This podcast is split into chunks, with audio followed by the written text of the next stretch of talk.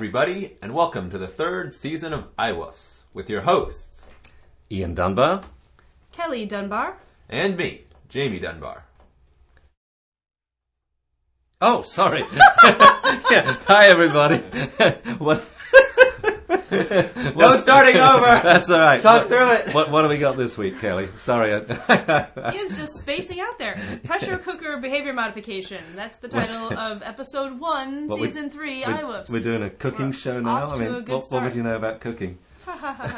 Zing! No, this is this is more about um, oh pressure cook. What I call pressure cooker behavior modification is um, when people just try to stop a behavior, and you know maybe even a natural, normal, or necessary behavior, and don't provide another outlet or just suppressing it, and the the dog becomes like a little pressure cooker or a time bomb.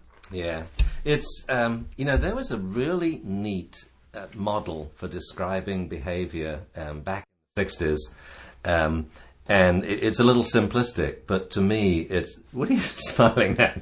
yeah, this is not the Pleistocene. It was just the sixties. All right, you know, used to be when I was around. Um, When you were around, where well, are you I now? still am around. Well, I wasn't around earlier when we started this, obviously. But um, no, the, the hydraulic model for behaviour, what, what it said was that an animal had like this little tank and energy poured in it. So imagine the energy is, is water. Then there's lots of tubes out of the bottom of the tank. And let's say one tube goes to barking and it fills up a barking tank. And when this barking tank is full up with, with water, the dog has to bark to let the pressure off. Otherwise, the tank explodes. Um, there's a tank for, say, oh, running after other dogs or chasing a tail. And so th- this hydraulic model basically says a dog has a certain amount of energy. And if the dog's left to his own devices, most of the energy will be spent or dissipated by running around, sniffing, barking, urinating, you know, doing doggy things. And when we as people say to the dog, right, you're never going to bark in this town again, and so the dog doesn't bark. And they do things like that they'll put on a collar. And every time the dog barks, zap! So he can't bark. And you think, well, poor dog, you know, these dogs bark. That's what they do. It's like they, you know, they bury bones, they wag their tails, and they, they bark. And this is a barking dog. He's a cocker schnauzer cross. And now, every time he barks, he gets an electric shock. So what's going to happen? Well, we've caught the volcano, or in your, um, you've caught the pressure cooker. Pressure is building, and that energy has to go somewhere. And with some dogs, and especially adolescents, um, it makes them go haywire. The energy that you've suppressed now, that because you won't let them have a good barkathon, you won't drive them somewhere and say, okay, you want to bark, look, we're in the middle of nowhere, bark, have you know, a couple of hundred woofs, get it out of your system, then we'll drive you home. If we don't do that, that energy will go elsewhere. So what you're saying is that stopping an undesirable behavior is only half of the strategy. It's it's not even half of the strategy. It's the sort of thing you see on TV a lot, where a behaviour is just temporarily inhibited to give the cameraman chance to get a good ten seconds, and then we say, "Oh, the problem's solved." No, you're just not seeing this behaviour now for ten seconds, so we can edit it into to the loop. Um, but that dog is now much more anxious than he was, and, and, and, and he has to do something. Well, the other thing is that they're not being bad, as you say. A lot of times these are normal behaviors like barking or You said that, not chewing. me. I thought you said it You said normal, too. natural, and necessary. Well, Yes. well, like we all say. No, that's just it. Dogs aren't being bad when they bark or chew or pee or poop or you know they're they're just being dogs and so why would we just want Oh, to suppress absolutely that not. behavior I mean, or punish them for that? for years this has been like the the whole focus of my philosophy in, in terms of dog training that you must try and see things from the dog's point of view and dogs are dogs and strangely though it may seem they will grow up to act like dogs and so do we just tell them there will be no barking here there will be no chewing there will be no digging there will be no peeing there will be no chasing No, I think that's what a lot of people want. Frankly, I think Sadly, I, I tell think them to so. go get the little Pleo. I, I You know that little dinosaur? He's so Yeah. cute. The little robotic um, dinosaur. Yeah, he reminds me of Hugo. Hugo's kind of similar.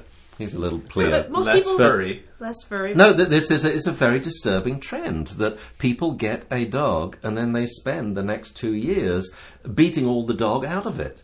Every time Or the dog drugging the acts dog like a of it. dog, they punish him or they drug him to slow him down rather than saying, look, you know, we have an animal that barks.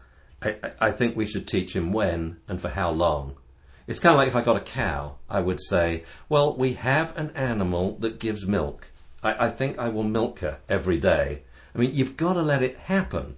And so, what we've got to do with dogs is to teach them when to bark, how long to bark for, which stimuli to bark at, where to pee, where to poop, where to dig, you know, um, what to chew, um, how to greet people. It, it's so sad to me when a dog flies up to someone and jumps up and then they smack it for saying hello and saying hello in a way that, that is natural for a puppy to put his paws on the other dog. It means hello, I'm a little worm, I want to be friends, please don't hurt me. And, and, and, and in a way that they've trained the dog to say hello for months and months. Every time the puppy jumps up, they pet him. Now he does it, and all of a sudden they smack him for acting like a dog. So I, I think we really have to think how do we teach dogs to act like dogs appropriately when living with people? And also, are you okay there? Yes. He's choking to death. We must go on. Oh, yeah, he told us we can never, we can never stop. He's gonna have to leave the studio. So I, my question then is: Are there behaviors like barking, which are so intrinsically doggy that you can't, that it's cruel to stop them from doing? Or Well- like, is it possible to say direct the water, going back to that hydraulic it's model, a- to a different activity? You can do both. I think I think the answer would be both, right? You- Inherently, certain things are going to be reinforcing for dogs, so it doesn't have to be you reinforcing them for it to continue. So we have to acknowledge what those behaviors might be. I think barking is one of them. Obviously, urinating and defecating and you know things like that are inherently That dogs naturally reinforce or naturally enjoy them. Yes, and greeting, Well, greeting other dogs as well. they, they would be classified as behaviours which are necessary for the life of the individual. And so, it you think that it's input impossible? output. You, You think it's impossible to, to train a happy dog that that just doesn't bark? It doesn't poop. It's like, you're saying basically the equivalent of what you're saying. No, yeah, no. Well, You think about it. not because it's clearly impossible to stop a dog from pooping. That that Well, dog would that's die. That's true. Yeah. But hey, you could clip a dog's you know You larynx, and I think people actually do that, right? Yeah. And it can still live. No, no, no. So let's go back to what I said, Jamie. That behaviours which are essential for life, and that's input output, eating, drinking, peeing, pooping. No, you Can't cannot stop stop, those. those. Okay. But behaviours like barking, digging, chasing, Greeting. um, you could stop them, and a lot of people do. They will, for example, with uh, you know uh, the solution to a barking dog is he will never bark again, and they'll have all sorts of collars to stop him doing that. Is it cruel? I think it's downright cruel. I think why did you get a dog? Why didn't you get a goldfish, you know, or a possum? I mean, why to did you train get them to not bark. Yes. You know, why why did you get a dog? And I think we owe it to a, an animal when we get it. What do they do? Dogs wag their tails. You know, they chew bones and bury them. They bark. I don't want to take that away from the dog, but I don't want him annoying my neighbours in, you know, a Manhattan apartment, let's say. I, don't have a Manhattan apartment, but say, uh, say I did. Theoretically. And so we have to teach the dog the rules of barking. And, and, and, and it's no different from humans. Like imagine you're in an apartment next door to a rock group. Well, the rules are you don't practice in the apartment. I don't want to stop you playing music, but you go to the studio to do it. You don't shout when you're in your apartment. So maybe we could train the dog that That's whisper what woofs. Sporting okay. games are for. That's Yeah. what sports are. And- and- so that goes to channeling things to another outlet. That really is something you can do. Oh and yes, should and do. I, I was, uh, you know, it's one of the reasons I started the um, the Woof Relay and the Canine Games. That so barking is so misunderstood, and it's so sad that it, it's inhibited in the dog. Um, and I think teaching him when to bark, you know, woof and shush, is, is really fun. Owners get into it. You can ask a dog a question like, you know, what do you think of the present political situation? Oh, woo, woo, woo, woo, woo, woo. It's funny, but it means now you can say to the dog, speak and shush. You see, the whole point of putting barking on cue mm-hmm. is it's easy to teach shush when you want to. And then we can really fine tune it. And I remember going back to Phoenix and Oso, they had two different barking problems. Oso wanted to bark at everything. Phoenix wanted to bark at nothing. So first I taught them both to bark on cue. Okay, and oh, Oso loved that. You know, speak, whoa! And Phoenix, speak, oh, woo. Then we'd set them up with people walking by the house and occasionally coming in. And I taught them you must ignore people walking by. And it took several walk-bys before the dog got it, especially Oso, because he wanted to go off. But then when they step on the property, you say to the dog, speak, speak, speak, speak. And I could see oh, Oso loved this game. I'd now taught him don't bark at walkers by, but if they step on the property, go ballistic. And he would spend all his afternoon out there looking out the window, craning his neck. Here comes someone, here comes someone. He's starting to shake. Oh, they've gone by. You can see he was disappointed. but if they stepped on the property, now I got a dog, and a couple of my neighbours actually told me, they said, We really like your dogs. And I said, Why? They said, Well, they never bark unless someone is coming to visit you. So we know when someone's trolling the neighbourhood. You know, and, and it really is now a much more useful dog rather than one like Claude in his old age. We saw him barking, was it yesterday? Oh, like crazy, wouldn't It's, stop. it's a squirrel. It's a squirrel. On the wire Which, the house. yeah, I mean, the squirrel was basically like, you know, mooning him, you know, and, and giving the Taunting him. the squirrel equivalent of fingers. But Claude was going crazily, woof, woof, woof, woof, woof. And once he'd started, I'm sure if we interviewed Claude and said, why are you barking? He probably would have said, well, because I'm barking. You know, one bark leads to the next. That the, the original reason the Got No. stuck in an infinite loop. He Is that what you're was saying? He was incensed, though. He was. Very He was. The squirrel was about the rude. I've never seen such a rude squirrel. I actually told it to get lost, didn't I? I opened the window and screamed at the squirrel. Well, then again, Dad does have more of an insight into the older mind. Maybe he, he knows about the infinite Claude loops. feels. can't stand those squirrels. yes. So, so I think no, we have to take every doggy behaviour, um, teach the dogs how to do it. Um, otherwise, if they are doing it in a way that upsets the owners, the knee jerk reaction is to punish the dog. And then we're punishing the dog for acting like a dog. Well, that's the problem. Everybody just wants behavior to stop. They never think about, you know, what they could be training in its place, some kind of incompatible behavior, what, why the dog is doing it, and is there a better outlet for that? I mean, they don't, they don't ever do that. It's always just about stop it, stop it, stop it, stop it. You know, and if you just, you know, what's left for the dog to do? No, this was in my uh, um, doggy training career. This, this for me was a quantum leap. That way back in the seventies, everything was how can we punish the dog? How can we stop that behaviour? And and you had some big ones there. Uh, with biting, how can I punish the dog for biting? Because, of course, if you punish the dog for biting, you give him two reasons to bite you. The first reason, now the one that you're acting like an arsehole and you're punishing him.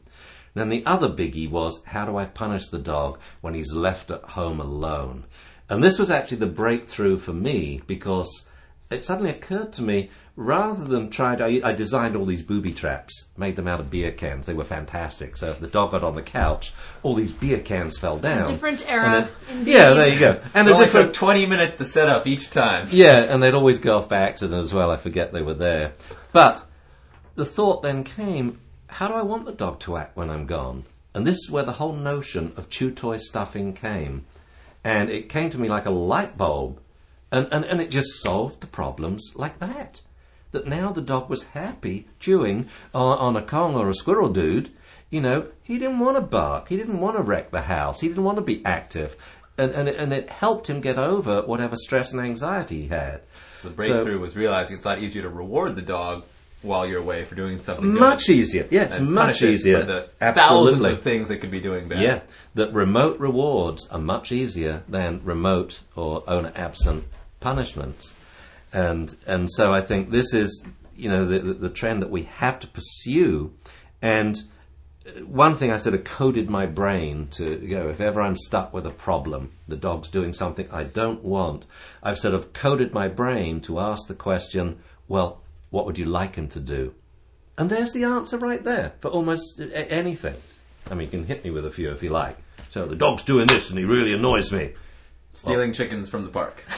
Where would you like him to get his chickens from? From the fridge, of course, Jamie. Yeah, tell him to go to the fridge like any dog, you know. Um, it's like a dog jumps up. I mean, this is the one that really gets me. The jumping up to say hello. That here we have this little puppy, he's so eager to see us, he jumps up, and when you go and read dog books, and look up jumping up, it is full up with the most horrible advice there is. You know, hold his paws, squeeze his paws, stamp on his hind feet, knee him in the chest, flip him over backwards, all because the dog was saying hello in the fashion that you condoned and then trained in since puppyhood. So the question is, well, how would you like him to greet you? To sit? Oh, what a great idea. Let's let's teach all puppies to sit when greeting people. Or, Well, or someone might say, well, I want him to shake hands. Okay, have him sit and shake hands. But the point is, he's not jumping up and bugging you now, so he doesn't get punished. Sorry, I, I didn't No, mean to interrupt. No, you didn't interrupt. Oh, excuse me, this chair is. Well, I thought I did. I con- continued talking over you, though, at least. I mean, that, Yeah, I mean, the thing is, like, there are an infinite number of things that your dog could, Could do be- that you wouldn't like. Precisely. I think one of my favorite from my days sitting in the back of lecture halls listening to your lectures as a child, one of my favorite analogies or, or little stories was you, you told the audience to imagine if they had come into the into the uh, the theater and all of the seats were empty and you were up front. And there was one seat that you wanted them to sit in, but you weren't going to tell them because you couldn't speak the same language, say, because they were a metaphor for a dog, of course. and so they they sat down in a chair, and it was probably not the right one because there's hundreds of chairs. And you yelled at them and screamed at them. They're like, "Oh no, that was the wrong chair." stupid human. And they sat tried another chair, and you yelled and screamed at them until they got to the right chair, and then you're like, "All right, good job." And you explained how it'd be a lot easier to just tell them which chair you want. If to there sit- them were 100 chairs, there could be 100 trials there, which Yeah. also is damaging the relationship and making more Well, stress every but time. the thing is, there won't be a hundred trials. You see, the dog won't get it wrong more than three times, and then the dog, like a human, learns. You know, I don't like this sitting in the. He, sa- he keeps telling me to sit, and every time I sit down, he grabs me by the throat and says, "Stupid human." So what will happen is now the human won't sit down on any more chairs. And, and this is one, it's one of the biggest dangers of trying to control behavior by punishment. That the first thing the dog learns is when I don't get punished for this behavior. Like, like beginning of the show when Ian's distracted, falling asleep, or when the owner's at work. I can't get punished at these things, so it actually makes a worse problem. It takes a normal problem like barking, chewing, you digging, mean like peeing. trash stealing or something? You're saying I, I, I get punished for trash stealing when people When are the around. owner's around. I don't when Yeah. nobody's home. Yeah, so now the dog, I can imagine him in the to do it. morning. He, he, the little dog gets up, you know, and he's there, and the, the whole family comes down to breakfast, and dog's like, they'll be leaving soon, they'll be leaving soon. There he goes, he's got the car keys, and they all say, be a good little dog. He's like, he's gone good. Woo, woo, woo, pee, chew. I can be a dog again because they're gone. So it creates these owner absent problems. Rather than, I mean, the, the analogy of the chairs is a, is a really good one. There's a hundred chairs. Why don't we just take five bucks? lure the person to the chair, motion to sit down. We don't use any words. When they sit, we give them the five bucks. I bet next time the audience comes in, we got 30 people sitting on that chair. You know, and the whole thing about reward training, there's only one right way, and that one right way prevents the other 99 wrong ways. Because punishment training is the myth of Sisyphus. It would take forever. It's a never ending task. And in training, because training is a social endeavor, you will never get to the end. Because after three punishments, the dog says, you know, I don't like training and I don't like the trainer. So that Well, goes back to the pressure cooker thing. Absolutely. Really, I mean, all the. Let's talk about the problems that arise when you just suppress a behavior. You know, I mean, we, I mean, the stress of suppressing something. you Well, like run, running away is that we, we The- talked about running away at the end of series two, and, and it happened to you with Ivan and, and me with Phoenix, and the dog, you know, ran off. And what did you tell me to do with Dune in, down uh, just yesterday? You said, "Go on, Ian, chase him." It's, it's the biggest game he loves. Is he gets to run off, and I chase him. He likes to be elusive. Yeah, mm-hmm. and he can either we do it indoors, round and round the kitchen table, which is good because I mean the dining room table, because he goes much faster, so he catches up with me. So all I have to do is turn round and whoa, he's right there. Or outside, I'll give him an object like a big blue ball, and I chase him. And so now the problem becomes the reward. I say, "Come here, Dune, sit," and then tag. I'm going to chase you. And, and so that's a wonderful example. Otherwise, running away sends people crazy and immediately they're going to turn to some kind of remote punisher, like a shock collar. Because once the dog's running away, this is the only chance they've got to punish the dog. But they're asking the wrong question. Like me in the you know seventies, it's not how can I punish the dog. You know, when How can I string a beer can onto some Yeah. elaborate? the question is, how can I teach the dog to want to come to me when called? And the more oh you, no, he should he should come because you told him to come, not because he wants to come. I'm going to tell him to come, and I've interviewed my dogs, and I say, "Why do you come say. when called?" And and Dune said to me the other day, he "says I come when called because you asked me, Master." No, Master, I tell I'm sure that's what I- he said. Yeah, precisely. No, but I mean, people, you know, people I have think that that's when- mentality. Yeah, th- th- and that's where the only solution, the proof of the pudding's in the eating. You basically, I used to say to a lot of people, look, my dog sits 100 yards away. What does your dog do? I don't want to get into a whole argument about ways to train. I don't want to tell someone that training method's wrong. Uh, The point is, my dog's doing it because I've gone to great pains not just to teach him that come here means come here, and I would like you to do it, but I've really motivated him to want to come. And so I don't waste it. I don't keep calling him every three minutes when he's trying to sniff butt in the park, you know. But when I ask him to do something, we are going to follow up. It is going to be fun, though. And so I, I think, no, we have to prove to people, well, you know, my dog does it. And that's what I do at seminars all the time. I say, who has the best trained dog in the room? And I will point out to them, and it's certainly not me, and so I'll find a dog that's, you know, really uh, does well in obedience competition, and I will show first how good the dog is. I don't want the owner to, to look bad. So this dog is brilliantly trained, and then I'll point out he doesn't even know what sit means. And it's this misunderstanding of the commands we try to teach um, that causes punishment. So let's let's take this as a whole series then, right? So um, the dog is doing something you don't like to do, or let's say misbehaving in your in your eyes with probably a natural behavior.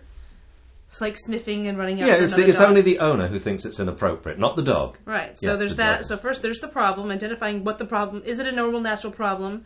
And then the person says, "I want that to stop." Yep. And I'd say, well, what would you like the dog to do instead? The quickest way to stop any behaviour is to teach the dog how you would like to do it.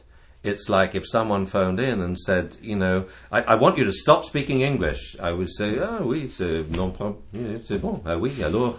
I would speak French, and I'm speaking French, I can't speak English. If your dog's sitting, he can't run around. If he's sitting, he can't jump up. If he's chewing his chew toy, he can't be chewing your sofa. So rather than just suppressing a behavior, we're, ad- we're adding in something positive that they can you do. If you want success, for. this is not an add-on. This is everything. If you want to suppress behavior at certain times in certain situations, the only efficient and effective way to do this is to teach the dog what you want to do in that situation. Like, for example, I had a problem with Phoenix. She started to eat cat poop on walks and I was too slow each time, and she would walk along, you know, very deceptive and Malamute walking slowly, then she'd pounce like she was killing it, and boom, it's all smeared over her incisors. Oh, it was horrible. And it's, you know, that's why I would never let her kiss me. You know, you turn and she wants to kiss you, and there's a little black blob on her Oh. incisors.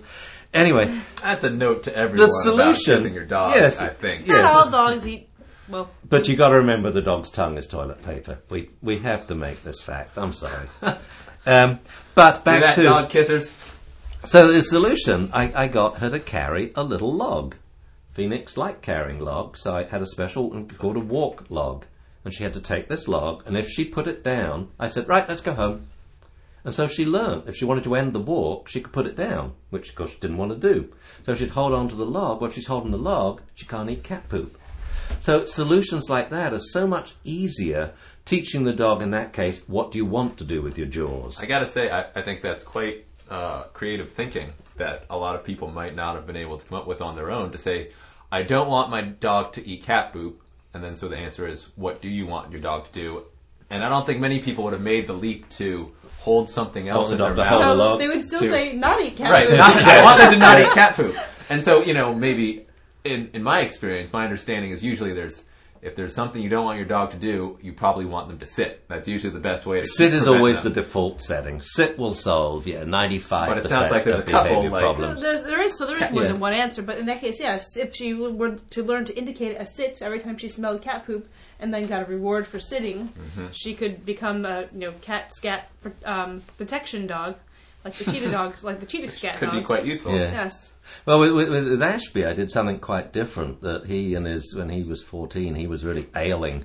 and tried him the very best dog food didn't work and this was a dog that was feral for the first year of his life and i thought well what was his natural diet it was obviously mcdonald's wrappers and cat poop so i started to collect the cat poop and let him eat it and he really did well on it i mean disgusting. I, I know but it's a true not. story and i'm not recommending people do that you understand But Dr. anyway- Ian Dunbar recommends cat poop Doc- only diet. Dunbar's diet. I but that's not marketing. actually such a, a, a creative suggestion. I mean, the, Great for you- losing pounds too. Why do I never get to talk? Traditional trainers used to do that all the time. That they would fold up their leash and give it to the dog to hold, or give the dog a dumbbell to That's hold. not poop. That was quite no. That's quite a common thing to stop the dog, say scavenging, you know, when you're walking or at dog shows or what have you. We have two minutes. We do. Yeah. Oh, What's this motioning? oh, that me? was. Please keep talking. So I'm do you trying have to look any at the other watch. similar uh, kind of besides? It seems like most problems either fall into while you're away or while you're there, and most solutions either fall into if it's while you're away, stuffed chew toy solves pretty much everything, and if it's while you're there, sitting solves pretty much anything. Can you think of any other situations where you'd have to use something besides those two? No, Jamie, you've said it all. I mean, Well, it, no, it really is. No, it's. I, there are some, but these are the two most important things. To right. It seems like dog. that covers ninety Yeah, percent. stuffed chew toy and sit at any time, and you've solved most behaviour problems. And, uh, proactively without Proactively. having to Right, tell and them your just dog to stop likes doing something. Dog's having a good time. You can You're having a good reinforce them for doing something right. So if you don't like what your dog is doing, what would you like them to do? If this is wrong, what is right? yeah. And if you're stuck on the what you don't want them to do, think about the sitting. Yes, think always a about good option. sitting. Yeah, and I mean, there would be some which you have to sort of stretch your brain a little, like vocalizations. Right, like barking, you bark while sitting. whining, barking's pretty good, but uh, whining and, and howling, you know, be much more uh, different. Where I would say, well, we're just going to teach the dog the right time to do this. We're not going to modify it at all. We're just going to say, yes, you can whine. Uh, uh, we're going to have moan time. Yes, you can howl. We'll have a howlathon, and then the dog can let rip, and needn't be pressure cookered. No. No. And does that bring us to Yeah. the end of our session? Yep, I think we're through for this No week. pressure cookers. They produce only bland vegetables. Yes. don't, don't you knock my English heritage. Jamie. Stir fry your, It's half your yours, dog's remember? behavior. Yeah. Let's- fry we better your say dog's goodbye to people. They're still here. All Bye, right. everybody. Bye-bye. Bye-bye. Bye bye. That's all for this episode of iWoofs. Thank you for listening.